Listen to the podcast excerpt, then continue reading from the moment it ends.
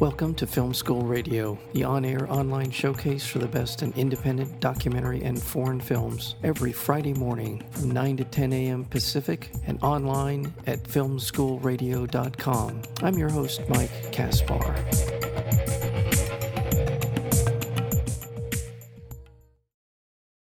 The documentary film Hidden Letters explores the saga of women in China as it pertains to their history of being forced into oppressive marriages as well as forbidden to read or write by their households for thousands of years. To cope, they developed and shared a secret language among themselves called Nushu. Written in poems or songs with bamboo pens and paper folded fans and handkerchiefs, these hidden letters bonded generations of Chinese women in a clandestine support system of sisterhood, hope, and survival. We're joined today by the director of this wonderful documentary film, and that would be Violet Du Feng. Violet, welcome to Film School Radio. Thank you so much for having me, Mike. Thank you so much for being here. This is a film that has such a quiet power to it that builds over the course of the film. We start out essentially coming to understand a little bit about this written language, but by the end of it, it's about so much more than that. Tell me a little bit about what put you on to doing this project. I was born and raised in China, and I was born and raised in a time when communists were, communism was really pushing for gender equality. And my mom is the generation who is the first generation medical staff in a family who benefit tremendously from that push. And me too, that I was raised mostly by my musician dad because my mom was takes such pride in her profession. And so my dad always pushed me to dream as high as as I can, even higher than boys. And so I was coming out from that era. And then that leads me to coming to the US for higher education. But by 2010, I moved back to China after made uh, a couple of films. And that was a time that I moved back and I got married and have my my my daughter and became a mother. And instantly I start to feel the shift in the society of how that put tremendously more pressure on women in every regard, economically, politically, and also reproductively. And I feel confused in a lot of ways. And as a woman, and also I, I, I realize it's not just me; it's my whole generation, or even the younger generation, who are experiencing this. And then some some of that contributed to the revival of you know the traditional culture that's going on in China. And part of it is also I, I realize is how capitalism plays a role in unbalancing the gender equality in a way. And so I felt like I was trapped and stuck in this. And I very much want to find a way to talk about this. But in China back then, and I think very much still now, that gender inequality is not something you can really talk about. And feminism is even kind of a bad word still in Chinese language.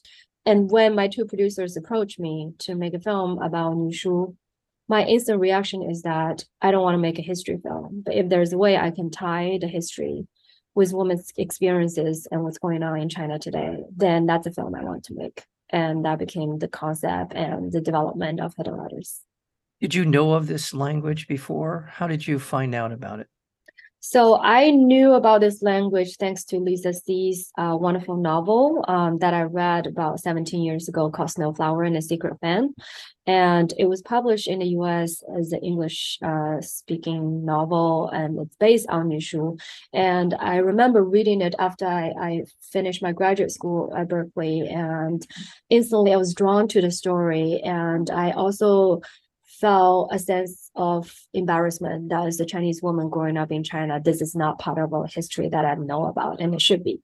So it left a really powerful impact on me of this book, but I I didn't know that it still exists today. Um, so that was when, you know, fast forwarding to 2017 when I started researching the film, and, and I realized that there's still a component of how it's trying to be rev- revived in a way but also co-opted in a way. But there's still ex- existence of Nushu, and that made me really fascinated to be drawn into how do I tie that with the women who are practicing it and how they're experiencing where they are as women in today's China. Chinese script, in kind of putting it in a, a Western context, are not letters as much as they are symbols of of ideas or or concepts. Is that right? Yeah, so the Chinese language is very much a, a very ancient uh, language that's based on images of you know how for example an animal like a dog is perceived uh, visually and that's how translated to the character of chinese and i think nushu has a similar kind of way of and to me like every character it's sort of like the shape of a female body which is really beautiful visually but the trace of this particular language has many rumors. So there's no uh, like a, a, clear identification of where the origin of Nushu started from. Because um, the earliest record you could find was about 400 years ago. But actually there has been anthropologists talk talking about it that it could be traced like maybe thousands of years ago. So who knows? But it's a completely different written language from from traditional chinese.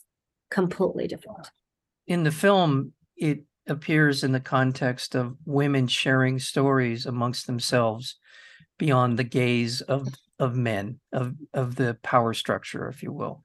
Is do you know if that was always the intent or the the origin story for it or is that something that evolved over time?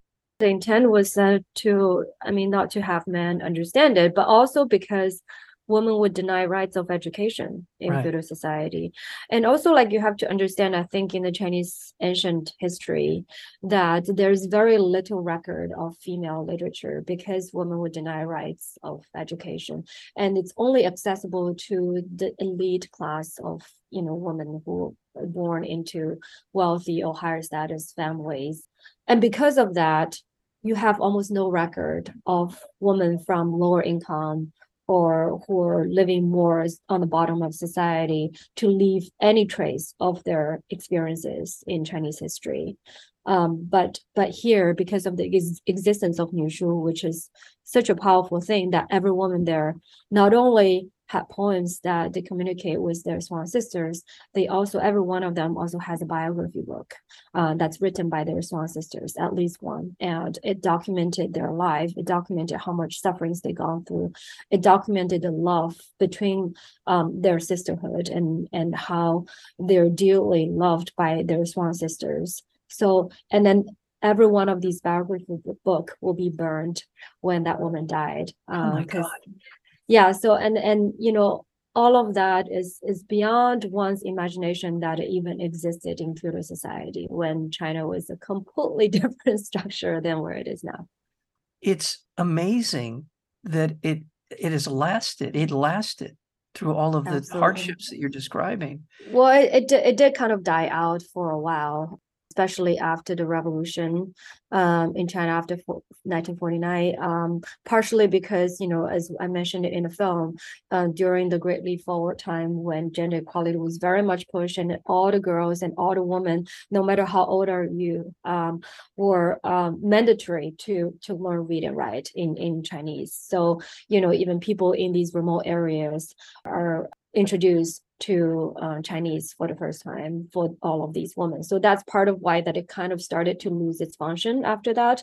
But also during the Cultural Revolution, um, ironically, these women who uh, practice Nushu were treated like ghosts. So they they hide of their writings, they burn all their writings, and then they kind of kept quiet of they actually know the language. So that actually also wiped out, you know, the existence of Nushu for the longest time. And it was until I think 1980s, there's this low-level bureaucrat who was a propaganda officer who accidentally kind of rediscovered the existence of language. And there's still a few women who were able to practice it. So that's how it got back into the public eyes. And all of a sudden all the press and anthropologists and journalists and everybody came you know um, to to capture this. And today, this is the only gender based language still existing in the world. Just an amazing story. Just a, what you outlined there is just incredible. And it comes across in the film because of the reverence that we see. There's two of the primary people that we focus on in the film Hu Xin and Herya uh, Qing. is the last living master. And the then, last living master. And then Simu is the girl from the city in the girl from the city exactly and yeah. we, we but but the relationship between Hu Xin and and uh Her Hu Yajing, yeah, is just. I mean, it's so beautiful. It's so. It's it's beyond words. W- watching them together as they get to know each other and and they share. It's just a beautiful part of the film, and it's uh, it's it's the heart of the film for me. It's it's also a really important part because to me that's the real essence of the legacy of Nushu. Um, I wanted to really emphasize that Nushu is just not just a language, but it's a very intentionally well thought out structure of sisterhood, and it's a culture that was built around the sisterhood that these women created. Um, I wanted to share with you the structure actually how well thought out it was like for a Yeah. little girl when she started bond feed despite of whatever your socioeconomic class um, the girl's parents will match make you know their daughter with a girl of born in the same year and they will have sort of like a ritual and they will exchange vows and they will the vows will say that you know they will lift up each other for the rest of their life to support each other.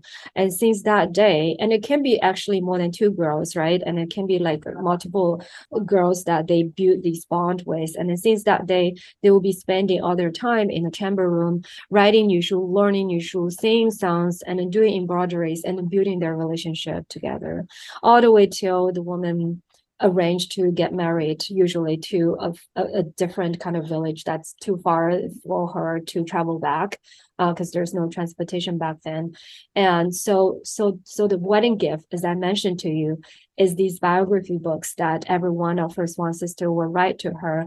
And the more a biography book this bride received the more she will be treated better in from her husband's future village again, there's this structure that on the third day after this bride is married into her husband's family, all the women in that new village will gather together in the room and start chanting these biography books written about this bride. And in these biography books, as I mentioned, it will be written about how wonderful this woman is, how much suffering she has gone through, and how much she will be dearly missed by her sisters back home. And because of these writings, and it connects to the woman in every different every way, you know, these new women. So they instantly took her in as their new sister. And then that relationship will last until she died. Wow. So I very much wanted to capture the essence of the power of the sisterhood. And I think that essence of power is to allow these women to be honest with each other and then allow them to to be their true self. You know, in those days, it's allowing them to express the unbearable sufferings that they have. And otherwise, they would just have been suppressed internally of all those experiences. But because of Nushu, they have a space, you know, like that.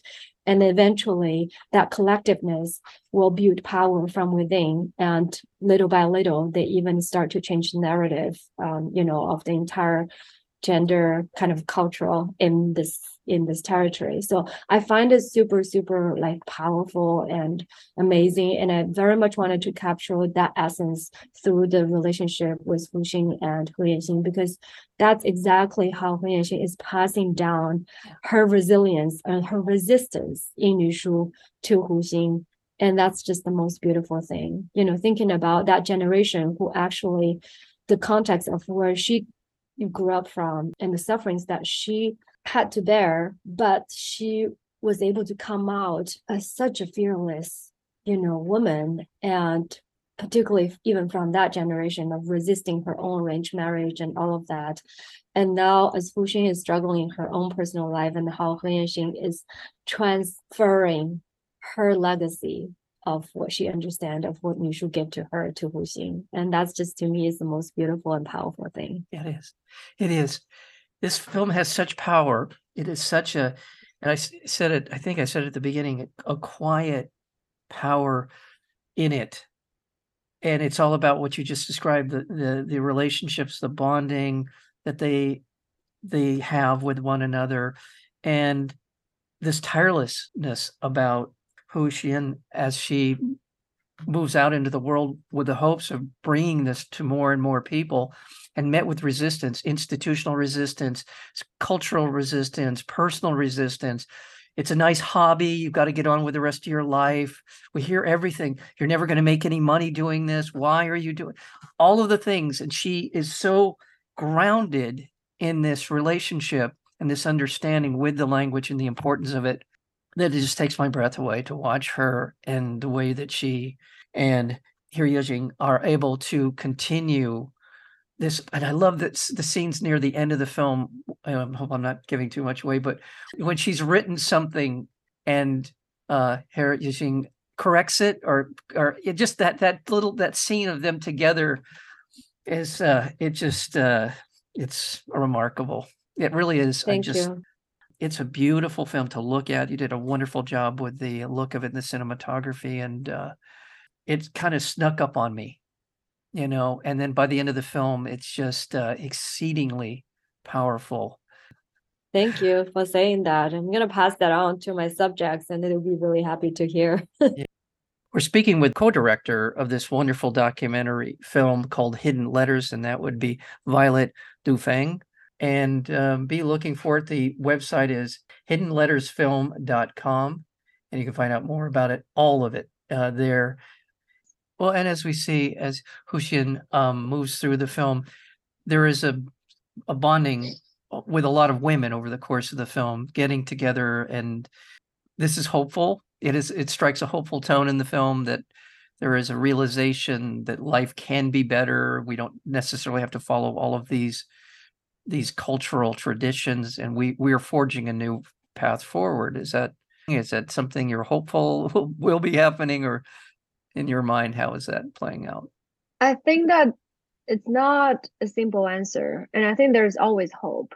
And there's always hope because we have our sisterhood. And I think that's fundamentally why we should have hope.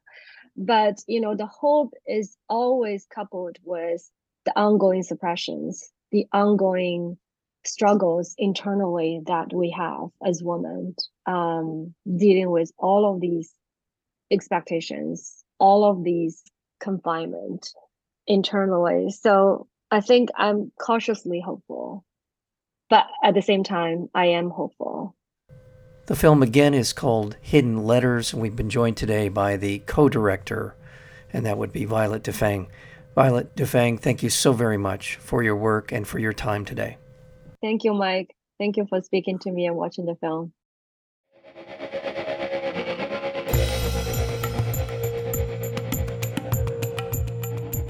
You've been listening to Film School Radio, the on air online showcase for the best in independent documentary and foreign films. You can find out more about the program at filmschoolradio.com. I'm your host, Mike Kaspar. Thank you for tuning in, and we'll see you next week with another edition of Film School Radio.